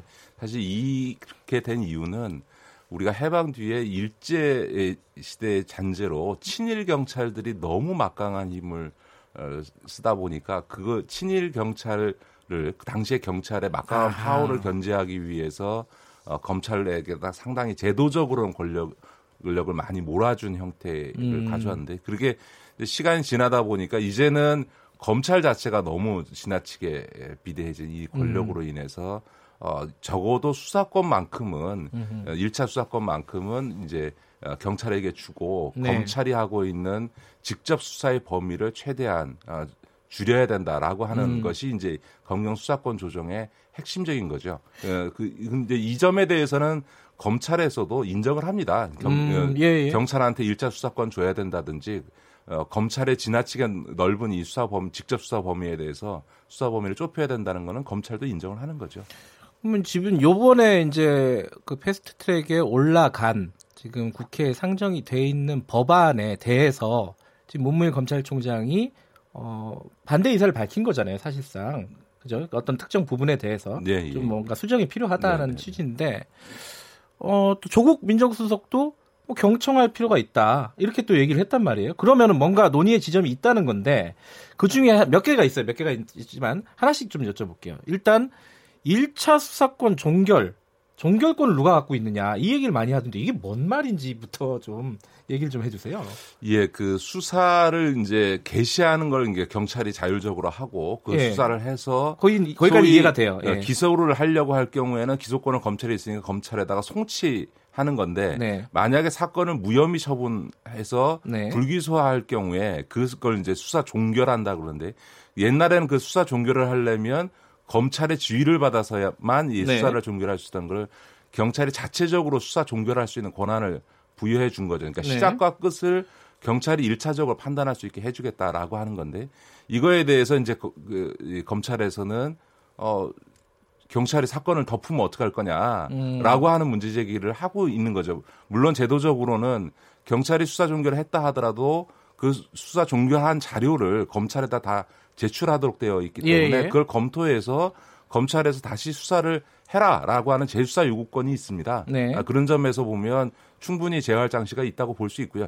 다만 이제 검찰에서는 재수사 요구를 해도 거- 검찰에 경찰에서 재수사한 다음에 또 사- 사건을 종결하면 우리가 방법이 없지 않냐라고 네. 하는 건데 저는 이거는 좀 지나치다고 생각하는 게 그래요? 아니 음. 왜냐하면 그렇게 사건을 덮는 문제와 관련해서 놓고 보면 최근에 김학의 사건이나 장자연 사건을 보면 뭐 검찰 스스로가 자기와 관련된 사건들을 다 덮어오지 않았습니까? 그 그게 음. 덮었을 때는 달리 방법이 없는 거죠. 왜냐하면 최종적인 권한은 어쨌든 검찰이 갖고 있기 때문에 네. 검찰에서 오히려 사건을 덮어버릴 경우에는 아- 아무런 방법이 없는 거죠. 저는 음. 그런 점에서 어, 검찰에게 일정한 그 재수사 요구권이 존재하고 있고 그것이 다 서류로 지금 오가는 거거든요. 네. 그러니까 그런 조건에서 어, 그 경찰이 부당하게 그 경, 사건을 덮는다든가 이런 일들이 어, 저는 뭐 빈발할 빈발할 거라고 생각하지는 않습니다. 아, 그럼 김기식 위원장께서는 지금의 안으로도 어, 충분하다라고 보시는 쪽인가요? 그러면? 검경 수사권 조정과 관련해서는 네. 저는 어 기본적으로는 지금 이제 그 나와 있는 법안에 상정된 부분들의 기본 틀은 저는 음흠. 문제가 없어 보이고요. 다만 실제로 법을 입, 입법하는 과정에서 몇 가지 보완 장치들은 음. 있을 수 있겠죠. 예를 들어서 검찰의 재수사 요구권에 대해서 요, 요구했을 때 네. 경, 경, 경찰이 최종적으로 그거를 네. 무혐의 처분할 경우에는 그 사유나 이런 부분들에 대해서 그, 네. 검찰이 재수사 요구한 지점들 하나하나들에 대해서 다 소명하도록 만들므로써 실제로 그냥 대충 얼버무려서 사건을 덮는 일은 없도록 한다든지 음. 하는 이런 몇 가지 디테일한 방법 부분에 있어서의 보완은 있을 수 있겠습니다만 검경 수사권 조정 자체는 음. 저는 큰 틀에서는 문제가 없다 이렇게 보여집니다. 근데 그런 비판도 있더라고요. 그 아까 이제 두 가지 말씀하셨는데 이런 검찰과 경찰의 관계도 있지만은 검찰이 수사하는 게 너무 많다. 네네. 범위가 너무 넓다. 네네. 그거를 좀 좁히, 좁히는 게 좋은데 좁힌 게 뭐가 있느냐 도대체 이렇게 그대로 아니냐 거의 뭐 특수수사 관련해서는 특히 예, 지금은 이제 많이 좁혀져 있는 건 사실입니다. 그러니까 예를 들면 지- 예를 들면 지금 그 경찰로 놓고 보면 검찰로 놓고 보면 형사부에 해당되는 사건들에 대한 직접 수사는 이제 못 하는 거고요. 음. 특수부에 해당되는 사건들만 이제 검찰이 아, 직접 수사할 수 있도록 그 허용을 해준 건데 그 범위에 대해서도 좀 넓다, 좁다라고 하는 부분들이 있는데 음. 문제는 오히려 그거보다 수사를 하는 과정에서 연관 범죄들이 이제 네, 그. 적발될 수 있지 않습니까? 이제 그럴 경우에 이 좁혀진 수사권 범위 를 넘어갈 경우에 검찰이 그러면 어떻게 할 거냐라고 음. 하는 문제들은 현실적으로 제기될 수 있습니다. 예를 들어서 어 뭐 일반 뇌물 사건을 하는 과정에서도 일반 형사 범죄가 발견될 그렇죠. 수 있지 뭐 않습니까? 마약 범죄도 네. 나올 수 있고요. 뭐 예. 그럴 경우에 이 사건 처리를 어떻게 할 거냐라고 하는 부분이 있는데 그런 부분들은 조금 더 미세하게 조정하면서 할 수는 음. 있겠습니다만 지금 뭐 수사권 범위를 좁히자라고 하는 거에 대해서는 검찰에서도 크게 반발하고 있는 건 아닌 것으로 알고 있습니다. 그러니까 반발하지 않는 게 제가 여쭤본 게요. 그 특수수사 관련해서 지금까지 뭐 검찰이 어, 무소불위의 권력을 휘둘렀다. 그리고 아까 말씀하셨듯이 마음대로 덮고 열고 이거를 검찰이 마음대로 했다는 거에 이 지금 검경 수사권 조정안으로 뭐가 바뀌는 거냐 도대체. 그럼 원래 가지고 있던 그 강력한 권한을 검찰은 계속 갖고 가는 거 아니냐라고 오히려 또 비판하는 사람들이 있더라고요. 글쎄요. 근데 특수수사와 관련해서는 상당한 수사 역량이 필요하기 때문에 지금 음. 당장 그걸 다 경찰로 음. 어, 넘기는 거고 아예 검찰의 직접 수사 권한을 전, 전면적으로 폐지한다. 이거는 제가 보기에는 제도 개혁에 있어서 좀 음. 무리해 보이고 일단 어, 검찰의 수- 직접 수사 범위를 좁힌다는 의미가 있고요. 그렇다고 해서 그러면 이, 그, 이런 뇌물 사건이나 이런 특수수사에 가- 관련된 부분들은 경찰은 못하냐? 그건 아니거든요. 음. 경찰도 할 수 있는 거고 네. 다만 검찰이 직접 할 수 있는 버, 허, 이 허용되는 범위를 좁혀서 허용해 준 것이기 때문에 네. 이것은 뭐 검찰의 고유한 권한이다 이렇게 보고 해석하고 있는 건 아닌 거죠. 지금 이제 문무일 총장도 뭐 공개적으로 이 문제가 있다라는 취지의 발언들을 하고 있고 사실 검찰 내부에서도 부장검사급들이 막 사내 아 사내란다 이제 자기들 자체 게시판에 어 이렇게 지금 검경 수사권 조정안에 대한 어떤 비판의 목소리를 올리고 있어요. 이걸 보면서 사람들이 아 개혁의 대상인 검찰이 밥그릇 그리고 칼을 놓지 않으려고 집단적으로 항명 반발하고 있다. 나쁜 놈들 이렇게 바라보는 시각이 일부 있고 또 아닌 쪽도 있는데 어떻게 봐야 맞지 이게 좀 헷갈려요. 예, 뭐 저는 뭐 문무일 총장의 이번에 그 해외 출장 중에 네. 그 대변을 통해서 입장을 발표하고 또 일정을 중단하고 귀국한 거는 매우 부적절하다고 생각합니다. 매우 부- 어떤 측면에서요? 지금 에콰도르 검찰총장하고 만나기로 되어 있는 것을 예. 본인이 임의로 중단하고 그 아. 귀국한 거 아닙니까? 예를 들어서 우리나라의 장관이 네. 자기 부처와 관련 관련된 일과 관련해서 음흠. 뭐 부처 간 이견이 있다고 해서 외교적으로 다, 른 나라의 장관을 만나기로 되어 있는데 그거를 네. 임의로 취소하고 돌아왔다. 아마 당장 옷 벗어야 될 겁니다. 음. 공직자로서 있을 수 없는 행위를 저는 했다고 보여지고요. 아. 더군다나 지금은 이게 행정부 간 예를 들어서 행자부하고 행안부하고 법무부 간에 어쨌든 정부 차원의 안을 만드는 과정이라면 소신 발언을 할 수 있겠습니다만 네. 지금은 국회로 법이 넘어와 있는 거고 국회에서 입법이 논의되는 과정에서 음흠. 어, 그 국회에 상정된 법안 자체 행 법안 상정 행위 자체를 갖고 어, 부적절하다라고 얘기하는 것은 매우 부적절. 오히려 국무총장의 행동이 매우 부적절하다고 어, 보여지고요. 예. 일부 검찰 안에서도 나오는 것처럼 사실 지금 검찰 개혁에 대해서 검찰 스스로도 부정하지 못하는 이유는 과거 오랜 기간이 있었던 소위 독점적 권력 하에서의 정치 검찰이 보여줬던 행태 때문 아닙니까? 그런 점에서 보면 스스로 지금 상황을 자초하고 있다라고 하는 자- 자성이 오히려 더 필요한 시기 아닌가 싶습니다. 음, 에콰도르 검찰총장이 황당하겠군요. 근데 그 경찰 얘기로 좀 넘어가 볼게요. 경찰의 권력이 비대해진다라는 걱정들을 많이 해요. 왜냐하면 네. 정보 수집권도 갖고 있고요. 그죠? 1차 수사권도 갖고 있고 종결권도 갖고 있고 더군다나 검찰이 요구하는 어떤 그 자치경찰제가 완벽하게 지금 진행이 되고 있는 것도 아니고 자 그러면 지금 예전에 아까 말씀하셨잖아요. 친일 그러니까 일제 시대의 경찰 의 어떤 그런 폐해를 막기 위해서 검찰 권력이 상대적으로 강했다 그러면 다시 그럼 그쪽으로 돌아가는 거 아니냐 뭐 약간 좀 극단적으로 표현하면 이 부분은 어떻게 해석을 해야 될까요? 예, 맞습니다. 저는 어, 이 검찰에서 얘기하는 경찰 권력의 비대화에 대한 지적은 저는 타당하다고 아 생각합니다. 거기엔 동의하시는군요. 왜냐하면 우리나라 경찰은 전 세계에서 가장 강력한 조직입니다.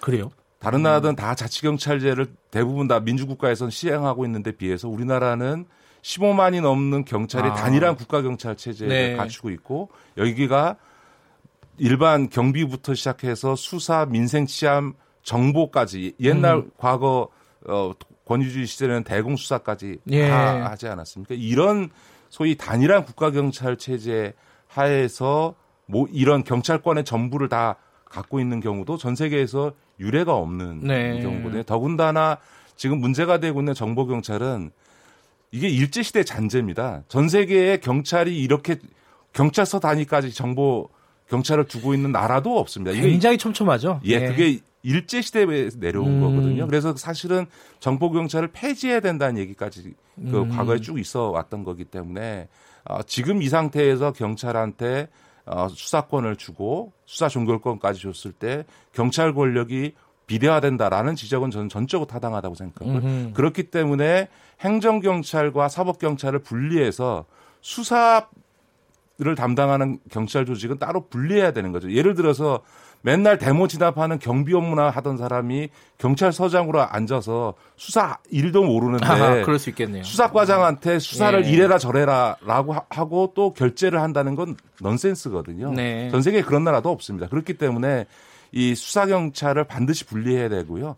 또 이 수사와 정보가 결합될 경우에 나타나는 폐해라고 하는 것은 뭐 누구나 다 아는 것이기 때문에 정보 경찰을 당, 당연히 폐지하거나 아니면 이번에 국정원법 개정안이 같이 들어와 있기 때문에 국정원이 갖고 있는 대공 수사권이 이제 경찰로 넘어오게 되거든요. 네. 그러면 정보 경찰을 떼내서 국정에서 넘어오는 대공 수사권과 합쳐서 일종의 안보 수사처 같은 것을 또 따, 따로 분리시켜서 이거 이 음. 부분이 소위 수사 조직과 이 정보 조직이 네. 결합된 형태로 단일한 조직 안에서 운영되는 일은 막아야 된다라고 생각하고요. 예. 무엇보다 지금 자치 경찰제 시행에 있어서 소위 자치 경찰한테 주어지는 수, 수사권의 범위 우리 국민들이 되게 민생 치안하면 뭐가 떠오르세요? 우리 김용래 기자는. 어, 그냥 그 경비 경비 서는 거 있잖아요. 그 겨- 그렇죠. 순, 순찰하는 거 순찰. 우리나라 사람들이 되게 민생에 걸리는 거는 뭐냐면은 강도, 절도, 폭행, 음주운전 뭐, 뭐뭐 이런 이런, 이런 네. 거지 않습니까? 그런데 이런 소위 절도, 강도, 폭행과 관련해서는 지금 있는 자치경찰자에서는 소위 자치경찰의 수사권이 없습니다. 음흠. 그거는 이제 자치경찰이 잡아서도 국가경찰한테 넘겨줘야 된다는 이런 웃지 못할 상황이 벌어지고 있기 때문에 네. 자치경찰한테 온전한 수사권을 줘야 되는 게 맞고요. 또 국가경찰 조직도 예를 들면 영등포구에다가 경찰서를 갖고 있고 자치 영등포 경찰서도 따로 있고 하는 네. 이런 소위 어, 문제도 개선해야 된다고 생각합니다. 그러니까 그 부분은 좀 입법 과정에서 좀 네. 수정이 돼야 된다라고 고려가 돼야 된다고 말씀하시는 거네요. 정보경찰 얘기하니까 저희 뉴스타파가 이사를 한번 한 3, 4년 전 가- 갔었는데 이사 가니까 정보과 형사가 오더라고요. 그래서 왜 왔냐 그랬더니 아니 자기들 일이라고 네네. 이러면서 여기 뭐 하는 데냐. 그리고 어, 참 이상하더라고요. 그러니까 그런 경찰력이 굉장히 많다는 거 아니에요, 우리나라에. 그렇습니다. 예. 실제로 그 정보 경찰에 수천 명의 정보 경찰들이 지금 방금처럼 그렇게 돌아다니면서 온갖 정보를 음흠. 수집해서 그걸 갖고 정보 보고서를 쓰고 그 정보 보고서를 권력자들이 받아 받아 보면서 마치 남의 뒷얘기 보면서 느끼는 쾌감을 느끼는 이런 과거 구시대의 권위주의 시대의 이런 잔재를 언제까지 우리가 음. 유지할 거냐라고 하는 점에서는 정보경찰을 폐지하거나 네. 폐지까지 못하면 적어도 지금의 경찰 조직에서 분리해서 네. 해야 된다. 저는 그렇게 생각합니다. 근데 지금 뭐 검경 수사권 조정은 이제 많이 올라가 있는데 이제 경찰 그 자치 경찰제 같은 경우에는요. 지금 말씀하신 부분 얘기를 들어보면 한참 부족하다는 거 아니에요. 그렇습니다. 그 부분은 어 이렇게 좀 개선될 여지가 있나요? 왜냐면은 이게 뭐 각 당의 의견들 좀 고려해 가지고 지금 합의안을 이제 만드는 과정 아니겠습니까? 네. 근데 이 반발도 심하고 경찰들이 반발도 심하고 이거 어떻게 생각하세요? 예, 그 점에 있어서는 지금 그 자치경찰제와 관련해서는 국회 행안위에 지금 관련 법안이 예. 계류 중에 있기 때문에 이번 검경 수사권 조정 법안을 처리하면서 이 자치경찰제 법안도 함께 처리해야 되는 게 맞고요. 예. 그럴 때 이 지금 현재 자치경찰제와 관련해서나 또 거- 경찰 조직 아까 말씀드렸던 정보경찰을 네. 분리하는 문제라든가 이런 문제들 경찰 개혁과 관련된 문제들이 같이 처리되는 게 맞다. 더군다나 지금 논의되고 있는 경찰대 개혁 같은 경우도 예. 더 이상 미뤄지면 안 되거든요. 예를 들어서 경, 검찰 같은 경우에 사시 기수들에 의해서 똘똘 뭉쳐가지고서는 이 카르텔 구조를 형성한다고 얘기하는데 경찰은 딱 하나밖에 없는 경찰대 출신들이 4년 동안 대학에서 동고동록하면서 맺어진 아. 선후배 관계가 그렇죠. 경찰 권력 자체를 독점하는 거 있거든요. 음. 이것도 전 세계에 유례가 없고 경찰 안에서도 이 경찰대 출신들의 권력 독점에 대한 비판들이 나오고 있습니다. 음. 그런 점에서 보면 경찰의 비대화, 그 비대화된 경찰 안에서의 경찰대의 권력 독점 문제도 음. 이번 검경 수사권 조정 과정에서 반드시 해결해야 되고요. 이런 문제들이 해결되지 않고 검경 수사권 조정이 이루어진다. 그렇게 되면 이제 검찰에서 우려하는 것처럼 음흠. 소위 검찰 경찰 문제가 우리 사회 의 새로운 문제가 되기 때문에 네. 저는 미뤄서는 안 된다 이렇게 생각합니다. 그러니까 지금 문무일 총장이 반발하는 내용 중에 일견 타당하고 고려해야 될 부분도 있고 좀 무리한 부분도 있고 이거 잘 가려서 봐야겠네요. 예, 음. 그 문제 제기를 하는 방식에 대해서는 대단히 저는 음. 부적절했다고 보지만 이 소위 경찰권의 비대화, 음흠. 경찰 조직의 문제와 관련된 부분에 대해서는 음. 우리가 심각하게 받아들이고 예. 검경 수사권 조정 과정에서 개혁해야 된다고 봅니다. 알겠습니다. 오늘 말씀 감사합니다. 네, 고맙습니다. 아, 진보의 향기 김기식 더 미래연구소 정책위원장이었고요. 김경래 최강시사 듣고 계신 지금 시각은 8시 47분입니다.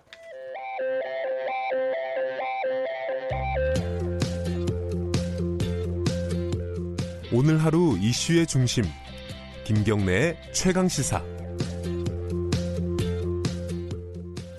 네, 김경래 최강 시사 듣고 계시고요. 어, 마지막 순서로는요, 어, 독특하다고 해야 될까요? 특별한 공연을 준비하고 계신 분을 저희들이 전화로 좀 연결을 해보겠습니다. 페스티벌 나다라고요. 이게 이제 공연인데 음악 공연인데 어, 뭐가 독특하냐면은 어, 이게 장애인도 같이 즐길 수 있는 공연이라고 합니다. 이게 언뜻 들어서는 잘 이해가 안 되실 것 같아요. 예를 들어 뭐 시각 장애인이라든가 아니면 청각 장애인도 같이 이 공연을 음악 공연을 볼 수 있다, 즐길 수 있다. 어떻게 이루어지는 건지 그리고 이 일을 어, 8년 동안 하고 계신다는데 어, 이유가 뭔지 하고 계속 하시는 좀 얘기를 들어볼게요. 어, 페스티벌 라다의 총 감독을 맡고 계신 독고정은 대표님 연결되어 있습니다. 안녕하세요. 안녕하세요. 네. 독고정은입니다. 제가 설명한 게 맞나요? 그 장애인과 비장애인이 모두 함께 즐길 수 있는 음악 공연 맞나요? 네, 맞습니다. 예. 어떤 장애에도 상관없이 자기 네. 유형에 상관없이 함께 즐길 수 있는 그런 다원 예술 축제입니다. 근데 이게 제가 뭐 그랬잖아요. 잘 이해가 안 돼요. 어떻게 청각 장애인이 음악 공연을 즐길 수가 있죠? 어떻게 방법이 뭡니까 이게? 네, 저희가 모든 공연을 네. 일단 실시간 미디어 아트를 통해서 시각화를 시켜드리고요. 네. 그리고 우퍼조끼나 진동 쿠션을 통해서 촉각을 아, 어, 지원을 해드리고 아. 그리고 뮤지션들의 어떤 막 거친 숨소리, 뭐 예, 기타 예. 연주 선율까지 온몸으로 표현하시는 수어 통역님이 계시고 아하. 그리고 실시간 자막 서비스를 통해서 어, 공연 관람을 청각장애인의 공연 관람을 보조를 합니다. 시각장애인 아. 분들을 위해서는 음성 해설도 뮤 지션 분들이 직접 해주십니다. 하하. 그러니까 예를 이제 가장 궁금했던 거는 이제 청각 네. 못 들으시는 분들이 음악을 듣는다는 게 진동으로 느낄 수 있다는 거네요. 네, 진동으로도 느낄 수 있고 춤추는. 수어 통역이라든가 네. 이 농인분들에게는 수어 통역 그리고 청각장애인들에게는 문자 서비스를 통해서 하시기 때문에 예. 실제로 현장에 오시면 정말 깜짝 놀라실 거예요. 일단은 어허. 청각장애인 비장이 구분이 안 되고요. 아, 그렇겠죠. 춤추고 예. 네 춤추고 노시다가 막 당신들끼리 수어하는 걸 보고서 아 농인이셨구나 뭐 이렇게 음. 알게 되는 거죠. 근데 이게 그런 장비들이 동원이 되면은 네. 공연이 엄청 비싼 거 아니에요? 저 손도 많이 가고 예. 비싸기도 하고 청각장애인뿐만이 아니라 예. 어떤 자- 다른 장애인분들도 함께 즐길 수 있게 하다 보면 음흠. 네 많이 힘듭니다. 아니 그러면 표 이게 직접 보러 가시는 분들도 표를 사려면 이게 비싼 거 아니에요 혹시? 어 아니요 표는 저희가 굉장히 저렴하게 장애인분들은 동반 1인까지 예매가는 5천 원이고요. 아 그래요? 그리고 음, 네네 영화보다 싸네요. 예. 네, 그리고 비장애인의 경우에도 15,000원, 현매가 음. 2만 원인데 그 대신 입장 수익금 모두 아, 저 음. 기부가 됩니다. 8년간 그렇게 해왔어요. 예, 이게 이제 barrier free 이게 barrier 네. free 축제라고도 부른다는데 그게 뭐 장벽이 없는 축제 이런 뜻인가요? 아, 장애 유형에 상관이 없이 함께 음. 즐길 수 있도록 그 물리적인 그리고 심리적인 장벽을 허문 음흠. 프로그램들로 채워진 축제다 그런 뜻입니다. 그 독고정은 총 감독님께서는 8년 전에 이걸 시작하셨다고 했는데 네. 특별히 어떤 계기라든가 이유라든가 이런 게 있을까요? 아, 그냥 8년 전, 9년 전에 이제 우연히 같이 예. 식사를 하시던 청각장애인 분이 예, 예. TV에 나오던 나는 가수다라는 예, 예, 프로그램을 예. 보면서 막 진짜로 라이브를 보면 저렇게 감동을 받고 눈물이 막 흐르냐고 그러시더라고요. 그래서. 처음에는 청각장애인 분이니까 공연장 갈 일이 없겠구나. 네. 근데 곰곰이 생각을 하다가 정말 청각장애인이라고 공연을 못 볼까?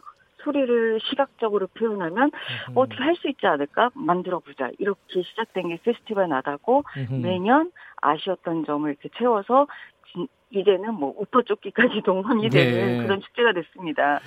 근데 이게 그 원래 장애인들과 교류가 많은 일을 하셨던 겁니까? 아니면 이 일을 하시면서 아니에요. 아 그래요? 음. 예, 정말 궁금해서 시작했습니다. 예. 근데 방금 아까 말씀하셨잖아요. 그 네. 어, 비장애인들이 가면 놀란다. 이렇게 그 장애인들이 이 음악을 즐기고 이런 모습을 보면은 그게 네. 일종의 편견 아니겠습니까? 사회적인 편견일 것 같은데 네. 장애인들과 많이 교류를 하다 보면 그런 일- 편견들을 많이 느끼실 것 같아요. 어떤 게 있을까요? 어, 일단 많이 불편해 하시는 분들이 많으셨어요. 처음에는. 어떤 어, 불편함? 아, 그러니까 휠체어 장애인 분들이 아, 이제 예, 예. 사람 많은 저희가 일부러 행사를 어, 서울에서 유동 인구가 가장 많은 홍대 상상마당 앞에서 그리고 예, 예. 상상마당에서 그것도 토요일 오후에 진행을 하거든요. 그러니까 음흠. 초반만 하더라도 막 이렇게 텐트 세워놓고 행사를 하면 사람들이 막 휠체어 사용자가 지나가면 좀 음흠. 불편하고 그랬는데 지금 8년째 되다 보니까 네. 의뢰 그러려니 그냥 생각하시고 자연스러워졌군요. 공연 중에 네. 네. 네 아무래도 저희가 이 뭐지 릴렉스 퍼포먼스라고 해서 네. 어 공연 중에 장애를 가지신 분이 막 왔다 갔다 할 수도 있고 소리를 네. 좀낼 수도 있고 불편하면 공연 중에 나갈 수도 있다라는 거를 장애인 아 뭐 뮤지션도. 참여자도 그냥 염두에 두고 하는 축제이기 때문에 이제는 놀래지도 않으세요. 아, 누가 그렇군요. 소리를 내도 그냥 그런가 보다. 이게 이게 8년째 하셨지만은 그래도 좀 네. 아쉬운 부분이 있으실 것 같아요. 어떤 부분이 좀 아쉬우세요? 어, 자, 어, 지역에 많이 가고 싶어요. 저희가 이번에 아하. 처음에 지역에 가는데, 예. 이런 콘텐츠를 만나본 적도 없으시고, 음. 뭐, 어, 그그 뭐지 1년에 한 번 클럽을 빌려서 음악 틀어놓고 춤추고 노시는 게 다래요. 근데 그 음. 외에도 이렇게 영화 상영부터 시작해서 네. 이런 정말 락 공연까지 노래를 따라 부르면서 할 수 있는 재미있는 게 너무나 많은데 예. 그래서 어 여건만 된다면 불러만 주신다면 음. 어 내년에도 좀 다양한 지역으로 어 가보고 싶습니다. 이게 페스티벌을 하면요. 어, 네. 꽉꽉 차요. 장애인분들도 많이 아, 오시고. 꽉 찹니다. 장애인분도 어. 많고 일- 기본적으로는 비장애인 관객이 훨씬 많아요. 아, 그래요. 이분들은 음. 네 페스티벌 나다를 장애인 행사라고 인식을 안 하고 계시고요. 음, 그렇군요. 장애인을 배려한 행사로 느끼고 음. 장애인 분들은 국내 그 어떤 행사나 공연장에 가더라도 이렇게 보지 않고 편하게 음. 즐길 수 있는 행사는 없다라고 음. 인식을 하고 계세요. 장애인 분들도 예. 장애인 행사라기보다 비장애인들이 막 모이는 그런 행사에 가고 싶어 하시거든요, 사실은. 그렇겠죠. 음. 근데 불편해서 혹은 폐를 음. 끼칠까봐 스스로 이제 어 가둬두시는 거죠. 예. 어, 음악 공연이라고 하셨는데 어떤 밴드나 어떤 뮤지션들이 이렇게 나오게 되나요? 어 저희는 매년 뭐 크라잉너 로맨틱 펀치 이렇게 아하, 유명한 어, 분들인데. 예. 네네네 홍대를 대표하시는 그런 분들이 나오는데 예.